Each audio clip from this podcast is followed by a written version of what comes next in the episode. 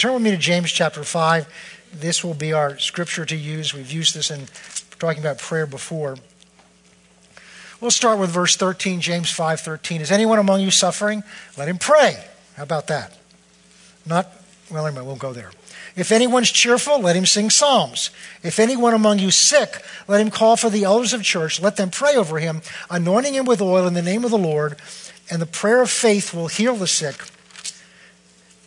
will save the sick. That word is a, a, Greek word that means make completely whole in every aspect of your life. Will save the sick. The Lord will raise him up. Notice it doesn't say the prayer of faith will save the sick and the Lord might raise him up if he was good or if the Lord's feeling benevolent that day. No, it says the Lord will raise him up. There's no conditions in there uh, unless we don't pray. If he's committed sins, they will be forgiven. Confess your trespasses, some translations say faults, to one another. The word confess just means to admit. Admit your faults to one another. It doesn't mean everybody, but it means to not be hiding. To one another, Pray for one another that you may be healed. That word means literally physical healing. And this is, the, this is the part of the verse we're going to look at. The effective or effectual fervent prayer of a righteous man avails or accomplishes much.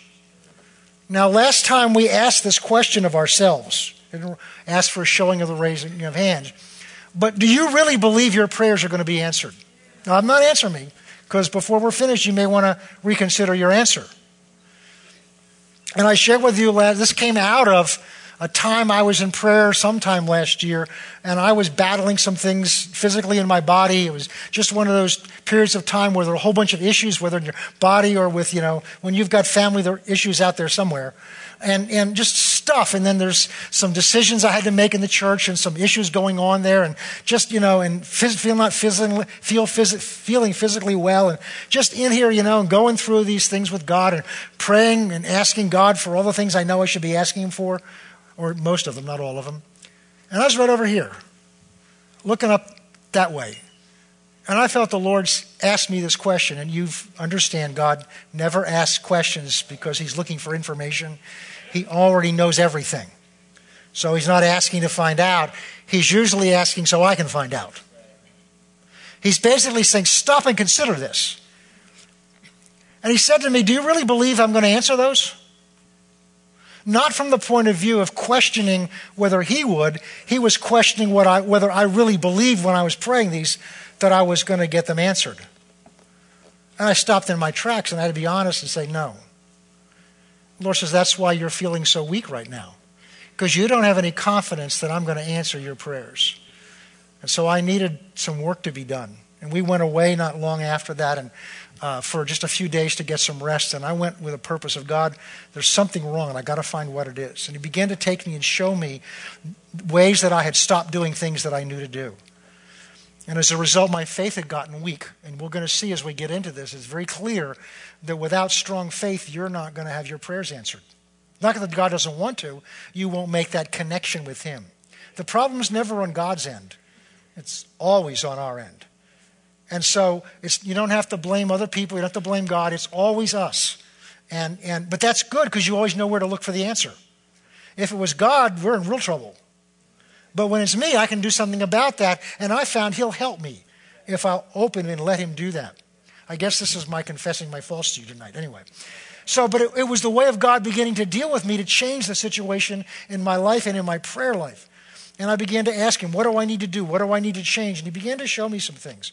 And we're going to look at some of those things. But I wanted to go back to a little bit what we were talking about last time, because really I feel that the that real essence of this is to inspire us, first of all, inspire each of us with confidence that God does hear your prayers and God does answer your prayers. He hears your prayers and He wants to answer them. But we have to cooperate with Him. And we're going to learn why. We're going to learn why God can't just answer anything that's thrown to him. We're going to learn why it requires certain things. It's not because God has a checklist and said, you know, Joe, you did the first two, but you didn't do the third one, so I'm not going to answer you. When you get it straight, I'll finally give it to you. It's not like God has these checklists that we have. That's the law. But there's some principles and there's a dynamic that's in prayer that's essential to understand, and then it'll be clear why certain things are required because they're the same things that are required when you converse with somebody as another human being, when you communicate with other human beings. So we're going to look at those things. But what we started about last time is understanding this. Now, there's different kinds of prayers. There's a prayer of consecration, such as when Jesus was praying in the garden and said, Not My will, but your will be done. That's the only time it's proper to add at the end of the prayer, Your will be done. Because if you don't know it's His will to pray for something, then why would you pray for it? But we'll go there another time.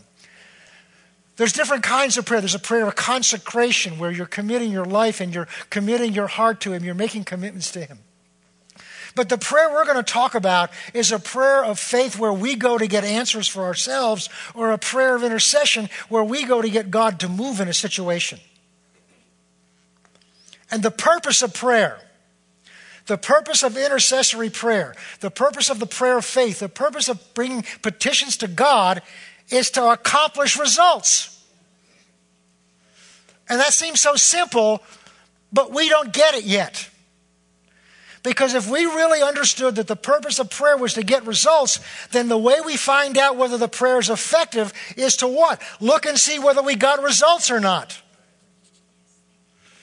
Thomas Edison, when he was discovering the right material to be used to make the incandescent light bulb, went through, I don't know how many, 4,000 different pieces of material. Some of you may remember better what it was. But if he didn't believe that there was one that would work, he'd have stopped after three or four or five. Some of us may have, you know, some of us may have gone on longer.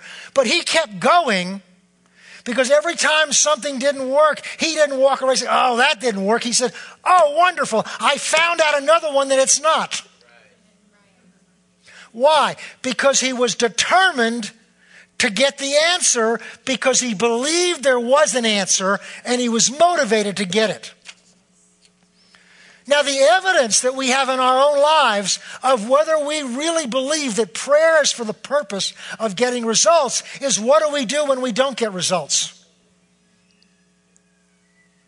When you prayed for something and you don't see it happen, for some of us it's five minutes. For some of us, it may be five hours. For some, five days. Some, five months. Some of it may be five you know, years. That's not many. But in most cases, we don't last long. If we don't see the results, we get discouraged easier. We may not even think it through. We just quit and either go on to something else or just take a sabbatical from prayer for a while. And maybe I'll, it'll catch up with me later on. That means I didn't believe that the purpose of my prayer was to get answers. Because if my purpose, if I believe that my prayers ought to be answered and they're not, I'm going to find out why. I'm going to find out why. I'm going to persist until I prevail. Well, that's a good term. I'm going to persist until I prevail because I expect there ought to be a result. All right. Now, another aspect of this is that is to ask ourselves, what, start by asking yourself, are you praying? and as a result of some of these things, some of you may find that you're motivated. I'm hoping, I believe God's drawing us so that we'll be motivated to start praying again, maybe motivated to pray in a different way, motivated to pray more, motivated because we understand, first of all, God does hear and answer my prayers. Secondly, how critical it is that we pray. Many people pray for all kinds of wrong reasons. I think most people that are praying for the wrong reasons are praying because they feel guilty that they ought to pray. Because we know we ought to pray. I know I'm supposed to pray more than I do. I know that prayer is the key to everything. And yet there's so many obstacles that come along in my day I shared this with before. I found when I practiced law, it was easier to pray during the daytime than once I was a pastor in this church. Why? Because I'm at work here and I'm in here, and whether people bother, by and large, if I'm in here, people don't bother me, but I'll think of something. I'll see a chair that's out of alignment, or I'll see a piece of paper on the floor, and it'll remind me, oh, we need to make an announcement about this, we need to do that. So I'll go and write it down, then I got to get back into prayer. I've tried doing it at home, but it's just as bad because I think of things that need to be done at home. And so there's, there's battles and obstacles always pressing in on us. So, but so sometimes our motive for prayer is just to make ourselves feel better so we're not guilty because we know we all know we're supposed to be praying. Somehow inside we all know that we should pray. Some of you were raised, some of us were raised in, in um, schools, or no, no, I was not, in schools or in churches where, I mean, it was a guilt trip. And you were told what to pray. You read it out of a book, or you prayed over some beads, or you did some ritual of prayer. And when you did that, you could check it off. You had done your prayer duty for the day. And the problem is, we bring that mentality over into a living relationship with God. And we think that prayer at certain time of day, pray in a certain way, pray for a certain length of time is an obligation that we have. And it is in a sense, but not in the sense that we were raised in school or church to think that we have to do it because somebody's going to hit you across the knuckles if you don't, or whatever the punishment was, even if it was just guilt. And so we have this image that if I don't pray as often as I'm supposed to, if I don't pray the way I'm supposed to, I'm going to, God's going to get me somehow or the devil's going to get me somehow. And all of that's focused very subtly about what I'm doing. Now, Jesus says in, John, in Matthew chapter 6, don't pray the way the Gentiles pray, for they believe that they're going to be heard by their multitude of words. What he's saying is their confidence, Gentiles are people that have no covenant relationship with God. Unbelievers is another way we could put it. He says, don't pray the way the unbelievers pray, which means they pray. Because their confidence is in the way they pray. It's in the technique with which they pray. It's in the energy that they put within they pray. It's in something about them and how they do it, that's where their confidence is. And he says, don't be like them. And then he gives the key. He says, don't you know that your heavenly father knows what you need before you ask? He's saying this, don't look at yourself when you pray. Don't look at how you're praying, whether you're doing it the right way or the wrong way. Instead, get your eyes on who you're praying to and on what He's like. And if He already knows what I need before I'm praying, that means He's already interested in me. He already cares about what I'm going through. He's already watching me. He watching me, so I need to watch Him.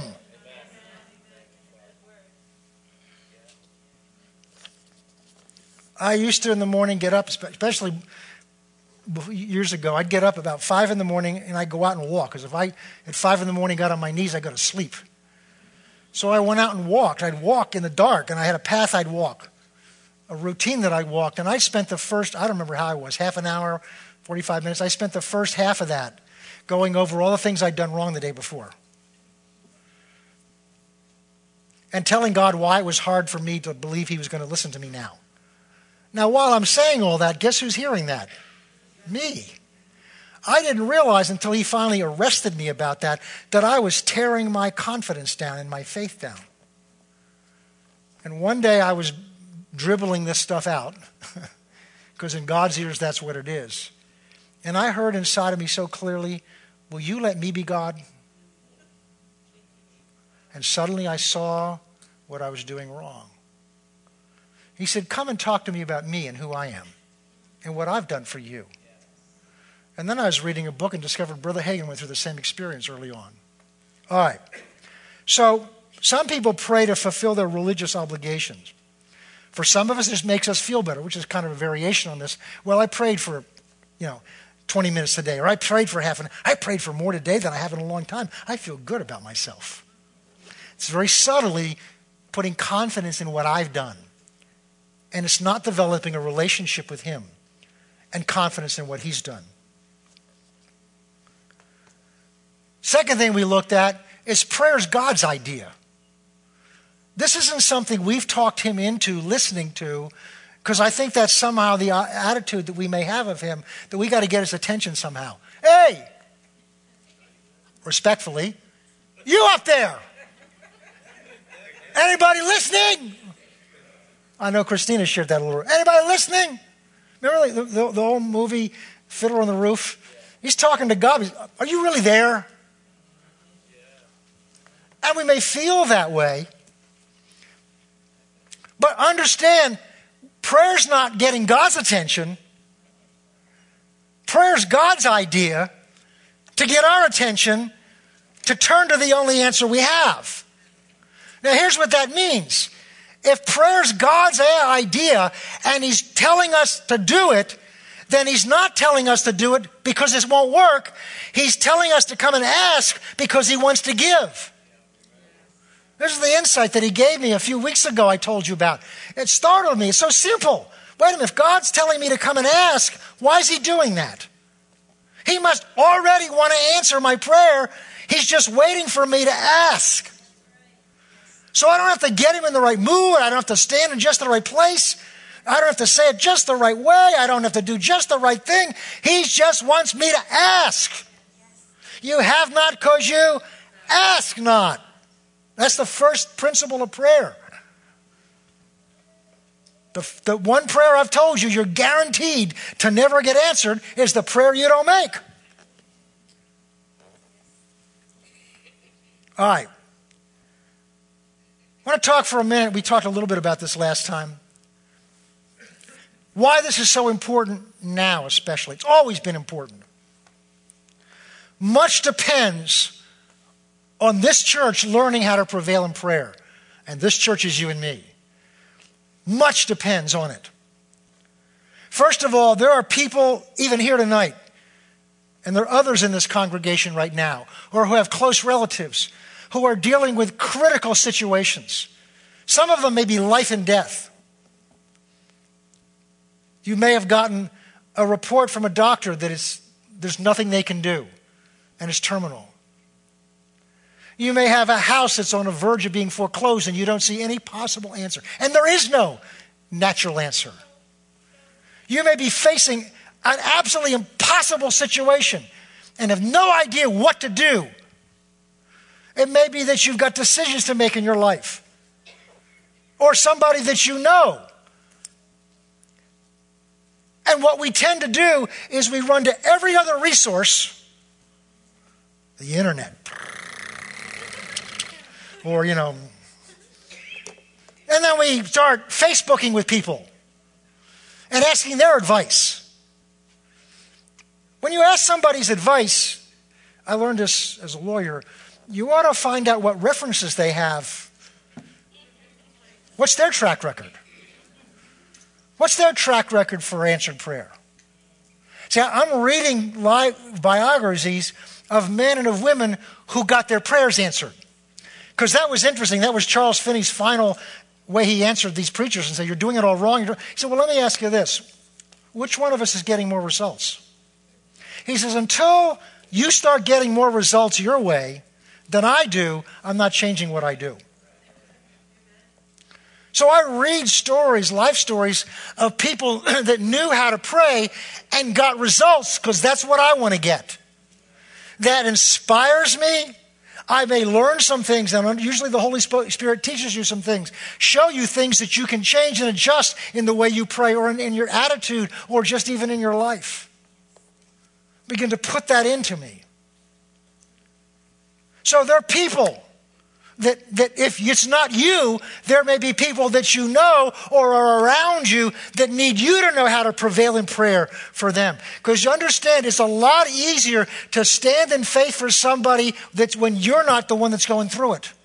But when your body's racked with pain or the symptoms are staring you in the face every day, it's much harder to stand on this word when, that, when you're being bombarded, bombarded with physical evidence telling you it's not working. But if you're praying for somebody who's going through that and you're not dealing with those symptoms, it's easier for you to stand and to pray. So God wants us to learn. He says, pray for one another. Pray for one another. And there may well be a time that's coming soon where this is going to be the critical difference between our survival as a church, or at least are accomplishing all that God's called us to do. I know that's true. We will not accomplish all that God's called us to do until we've learned to prevail in prayer. And if God's calling us, challenging us, wooing us, drawing us, that means he's not, he knows it's not too late. But we need to respond and be willing. The eternal, this is the second reason why it's critical that we learn how to intercede and pray a prevailing prayer, prayers that prevail with God to get results.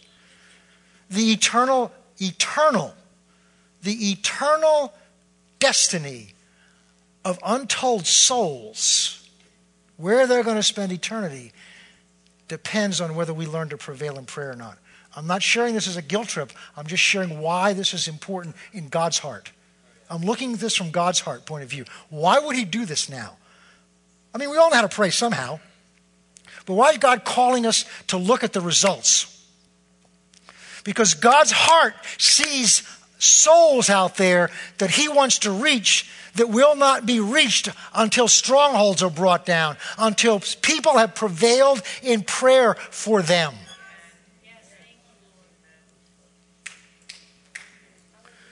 Another reason from God's point of view is God's kingdom and God's will cannot be accomplished in the earth unless people learn how to pray effectively. God's will, God's will, what He wants to do, the establishment, the growth, the glory of, the, of His kingdom here on earth that He wants to do cannot happen here and through us unless we learn to prevail in prayer. We'll learn why. If it's God's will, why can't He just go do it? We're going to learn why. And the final reason, there may be many others. I asked God one day, I said, why, why didn't you find, use some other way of getting things done other than prayer? He says, because when you pray to me and you see me move, it deepens our relationship.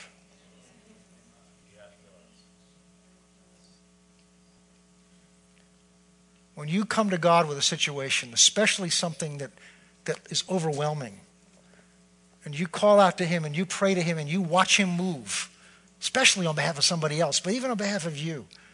Or maybe it's you just don't know what to do in a situation and you lack wisdom. And you, I could tell you story after story of what God did with me, not while I was a pastor, while I was a lawyer. And I've shared some of them before. How in the middle of a court trial, when my whole case was thrown out, and I had a whole bunch of lawyers telling, trying to tell me what to do. I couldn't listen to them. I was getting confused, let alone afraid. Went down to the other end of a bench. The judge told me I had 10 minutes to decide what I was going to do. I spent all night preparing this case, which already was hard to begin with. And I get down, I just sat there and said, God, I know you put this case in my lap to help this man. And for some reason, this judge has decided to throw this case out of court, and I don't know why. You know, I don't know what to do. I'm getting advice from them. They don't know what to do either but you know. So I'm going to sit here and ask you to show me what to do. Your word says, if I lack wisdom, to ask of you. And you'll give it in abundance, and you won't laugh at me or criticize me for asking, but I must ask in faith and not doubt. So I'm going to sit here. And I pulled out a yellow legal pad, blank, and a pen, and I sat there. And a question came to me, and I knew who to ask it to. The judge calls us back in. I call this witness up. I asked the question, and a whole bank of New York lawyers, because this was out in Tulsa, who'd flown in just for this, top ranked corporate lawyers, jump up and they all objected at once. I knew I hit a nerve. the judge who'd been sleeping because he'd been trying these cases for over 34 years sat up, looked at the witness, and says, No, I want to hear the answer to this case, to that question. And from that moment on, the judge took over my, my examination of the witness finishes the examination and turns says, I see this case in a completely different light. I didn't know what was going on. There was a, there was a, a, a there was a, a scheme underhand to get rid of my client and to get him out of business so they could take his business over. I didn't know that was going on. With all the discovery and all the stuff we did, that never came out, but the Holy Spirit knew it. What do you think that did for my confidence in my relationship with God? I walked out of that place. Did you see what God and I did today? It deepens your relation. But isn't that true of any communication? when Anita and I, if we're not feeling close, what's almost always wrong is we've stopped communicating at a meaningful level.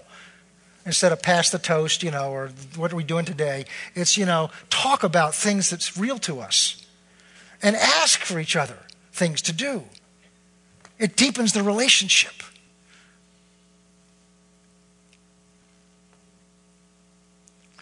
I want to look now at this scripture. Oh, my goodness.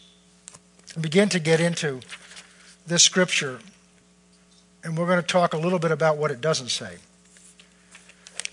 Now, there's some other translations that say things a little differently, but it says the last part of verse 50, 16 says, The effectual, fervent prayer of a righteous man avails much. Now, I always thought what that meant was effectual fervent, which means I had to be sweating by the time I finished praying, or I wasn't being effectual and fervent. Somehow I thought effectual and fervent meant loud, long, and strong. And these people that prayed at the top of their voices and shouted, and you know, there's a place for that, is because it's getting something out. but God's not hard of hearing. In fact, a lot of times, uh, I think he hears the quiet things of our heart more readily than the shouts of our voice. So I looked it up. It's amazing what can happen when you look it up. I want to read to you a couple of other translations, and then I'm going to put a slide up if we have time to finish this. This is the New King James. It says, Confess your trespasses to one another, pray for one another that you may be healed. The effectual, fervent prayer of a righteous man avails much. The English Standard Version says, The prayer of a righteous person has great power as it works. The New American Standard says, The effective prayer of a righteous man can accomplish much. That doesn't give me as much confidence. The literal Young's translation says, Very strong is a working supplication of a righteous man. That's the literal translation. The New Living Translation says the earnest prayer of a righteous man has great power and produces wonderful results. The Amplified, this is the closest to it, says the earnest, heartfelt, continued prayer of a righteous man makes tremendous power available, dynamic in its working. Well, if you read this, it says, the effectual, fervent prayer of a righteous man avails much. So that's important to start out looking at this because it tells us what kind of prayer accomplishes much. So that if we're praying effectual and fervent prayers, it would seem that they ought to accomplish much. So the first place to look is are our prayers effectual and fervent? Effectual and fervent. I'm going to put a slide up now because I'm going to give you some, uh, some words in here, and I want you to be able to see them and to write them down. I'm going to post these notes on the website the way we did with Renewing the Mind. And, um, whoops, I went past it here. There we go. Okay, we're talking about effectual, fervent prayer. The Greek word is effectual and fervent is actually one Greek word. And it's the word energeo. And actually it's a that's the root of the word, from which we obviously get energy. And, and you might think that that's talking about the energy with which we pray. I mean, energy drinks are popular out there right now. I'm not sure they're the best things for our health because essentially they're just caffeine. And caffeine will give you energy, all right. Mm. But that's not natural energy. Sugar will give you energy. Just ask your, well, I have to ask the parents the day after Halloween or Hallelujah night. So the Greek word is energeo, energeo. And what it means, I'm going to give you what the Amplified says. It means, can you lower the lights just a little bit so they can see better better? Amplified says it makes tremendous power available, dynamic in its working. So it's not talking about how you pray, which would be consistent with what Jesus told us not to do, right? It's talking about the character of what true prayer does. So, what James is saying is prayer, prayer makes tremendous power available. We'll talk about how you exercise it. But prayer makes tremendous power available, dynamic in its working. Well, the word dynamic comes from a, the Greek word for power, which is dunamis, from which we get the English word dynamite. It is, means an inherent power or ability or force to change things or produce results. So James is saying real prayer has in its nature the power to produce results. So he's not talking about how we issue the prayer. This was a revelation to me as I was studying this. Because I've always thought that it's talking about how I pray. But now I realize Jesus said, don't worry about, don't focus on how you pray, focus on prayer and what prayer is intended to do. So from God's side, prayer makes his power available, dynamic in its working. I looked up the Greek word in, a, in, a, in one of my more, more sophisticated uh, uh, concordances, and it gave several defin- other definitions. The bottom, of the bottom is the energeo means here to do what something is used for. I like that. So we're to pray because when we're praying, we're using something for the purpose for which it was given to us. And remember, it's God's purpose, and God gave it to us. And the last one I'm going to give you, I like this the best, is to perform as expected when operating. So the particular variation of this word energeo or energy implies that it's at work.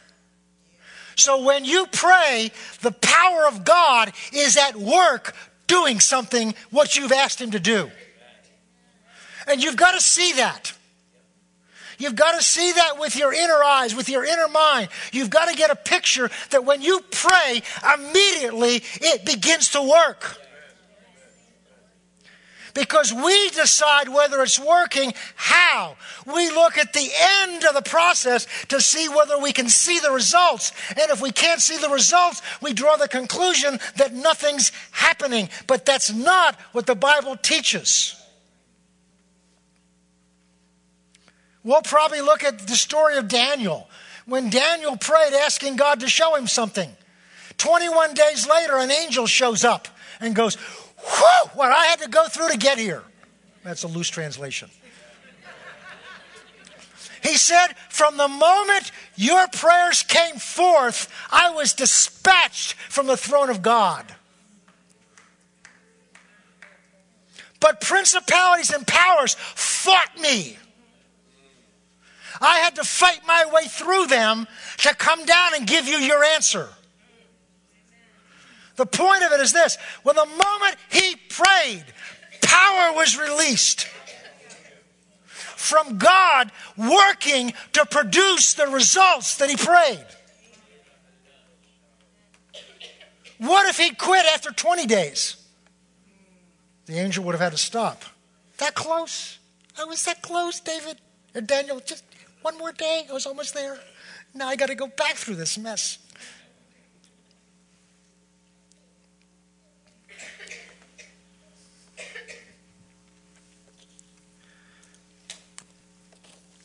Turn with me to 1 Kings. We talked at this last time.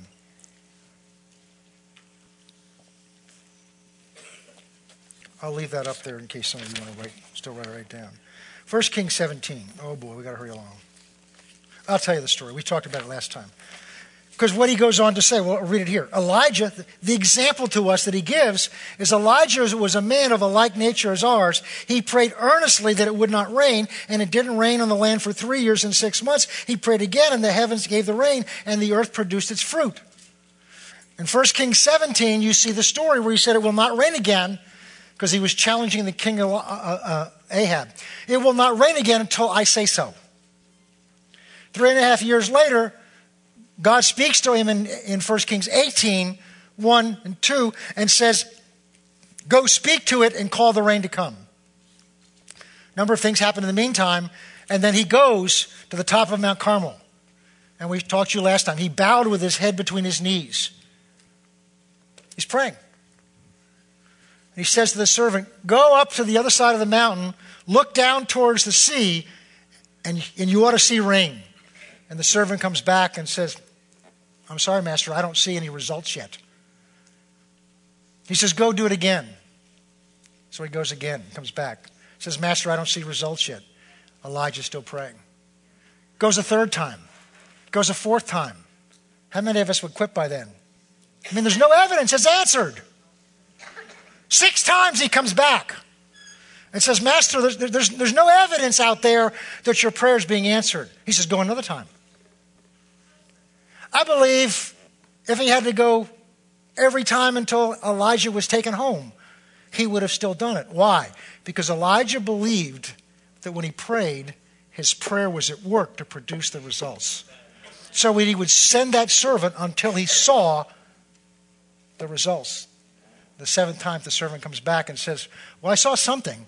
I saw a little cloud coming up out of the sea. It looked like the size of a man's hand. He said, That's it. Stop praying. Let's go. Tell King Ahab to get in his chariot because he's going to be sunk in mud pretty soon. Well, that's a nice story out of the Old Testament. But I want to tell you two quick stories because they tie together. A friend of ours from years ago was at a church, the church we had before. And he told this story. Story was of a Baptist pastor. Didn't believe in healing, was raised to not believe in healing. That passed away with the disciples and all that stuff. But he got a hold of the Word of God and actually read it. Got filled with the Holy Spirit and it changed his whole perspective. His wife was pregnant. She gave birth to a child, and the child was, had serious internal issues brain issues, things just didn't form right inside. And the doctors told the mother, he probably won't last a day or so.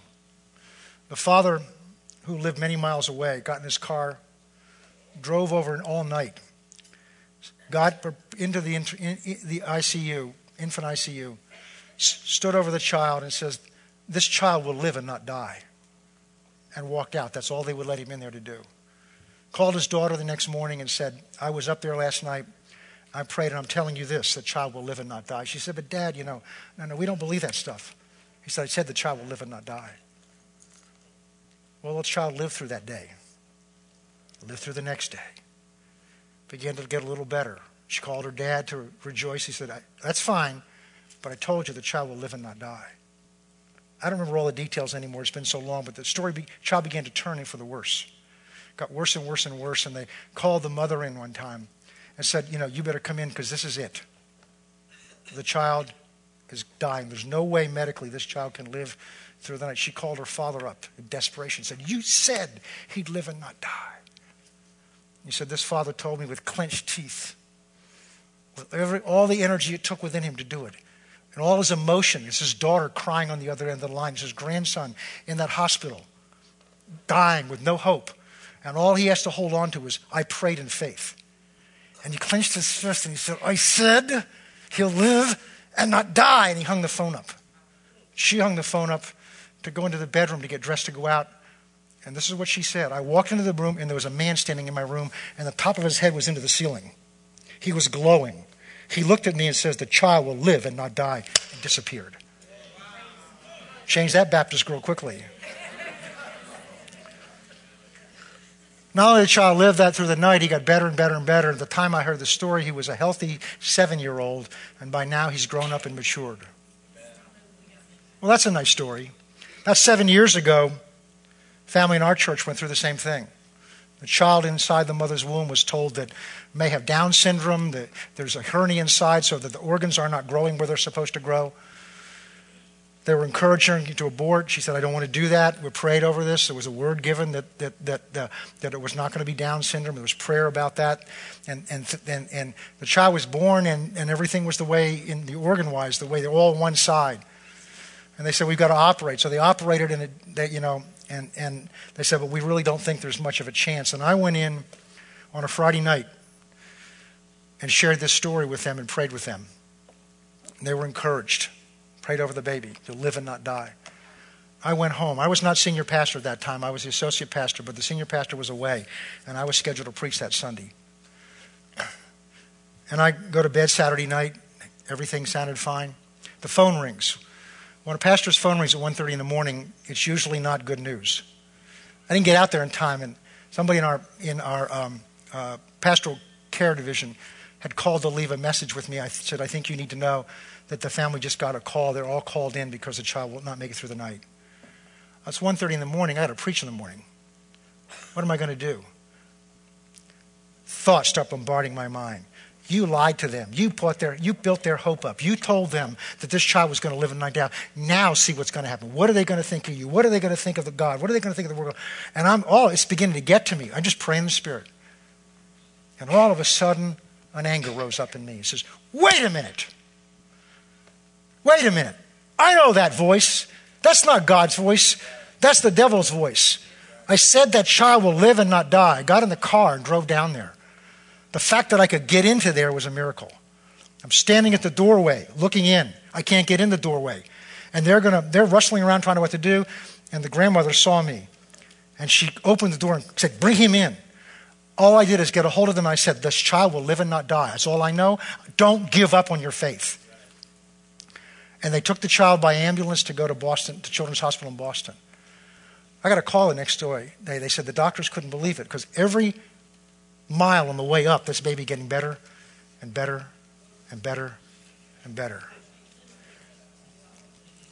He's a healthy seven year old in this church today. It came back to me because a couple of weeks ago we had somebody going for surgery. And some of us got together, the elders got together and prayed for him. I know many other people did too. Came through the surgery fine, and then a few days later started getting complications, and it's been one battle of complications after another. And I got a bad report the other day that was put in the ICU because there was more complications. So I just started praying again. Said, God, you know, please heal him. Please don't let him go through any more complications. And I was going through this, and all of a sudden the Spirit of God arrested me. He said, What did you pray to begin with? Said, You prayed, the first time you prayed, for his recovery would go smoothly and he would come through it fine. Why are you coming back to me for something you prayed for me already? Go back and, and assert that prayer. Stand on what you prayed again. And it woke me up. I thought if I kept praying it over and over again, somewhere one of it's going to hit. But I went back and stood on what I'd prayed before. And I'm sure other people did the same thing, but I just know what I did. And I said, No, I don't care what I hear. I don't care what they're saying now. This cannot turn out bad because we prayed and you heard our prayers. Now you got to do something. And devil, you can't get in the way because we've already put you off track to this. I got a report before I left church today that out of the, they're coming out of the ICU. Prevailing prayer doesn't let go. Why? because it knows that the moment I prayed, that prayer began to work, whether I saw the answer or not. See, the devil knows us so well to know that if he interferes long enough and causes enough of delay, he knows most of us are so weak in faith, so censurated, we'll quit, and then he's got to, he can back, he doesn't have to back off. But if we determine, because I know it's God's will, I'm going to stick with this thing and if, if we've, I've learned from George Mueller, there are people on his deathbed. He said, Well, they didn't get saved yet. He says, Yes, they did. I just haven't seen it yet. I'll meet them in heaven, but I haven't seen it yet because they're going to get saved even after I go. I'm going to teach you how to pray God's word. Because he says about his own word, I watch over my word to perform it. He said about his, about his own word, it, does, it will not come forth and return to me without accomplishing what I sent it to do. And that means His words on our lips will not go back to Him until they've accomplished what we sent them to do. Elijah was a man just like you and me, and he prayed, and it didn't rain for three and a half years. And it rained when he prayed and released the rain again.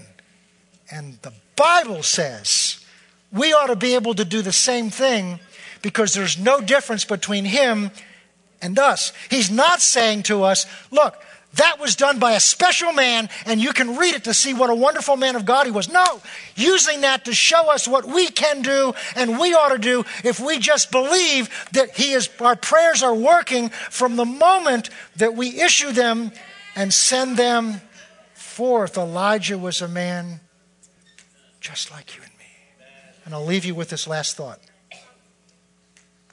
Because we'll, go, we'll talk about healing at some point because I had to go through and do my own study on it so that I could believe it myself. Some of you need to do that. Don't just read what other people say.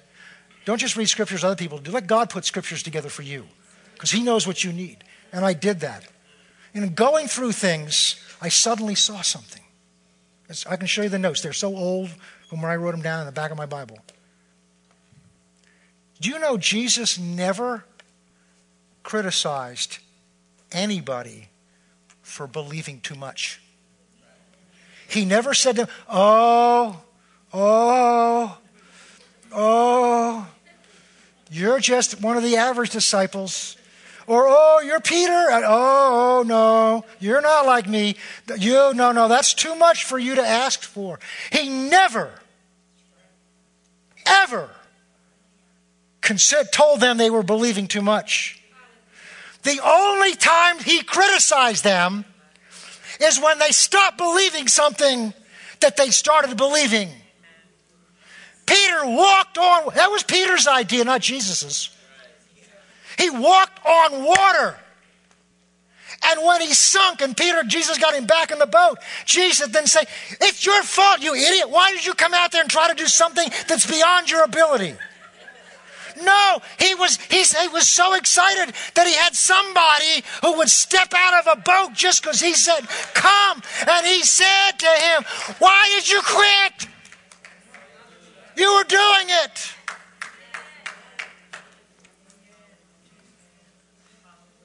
So there's no possible reason that God could criticize you for asking too much.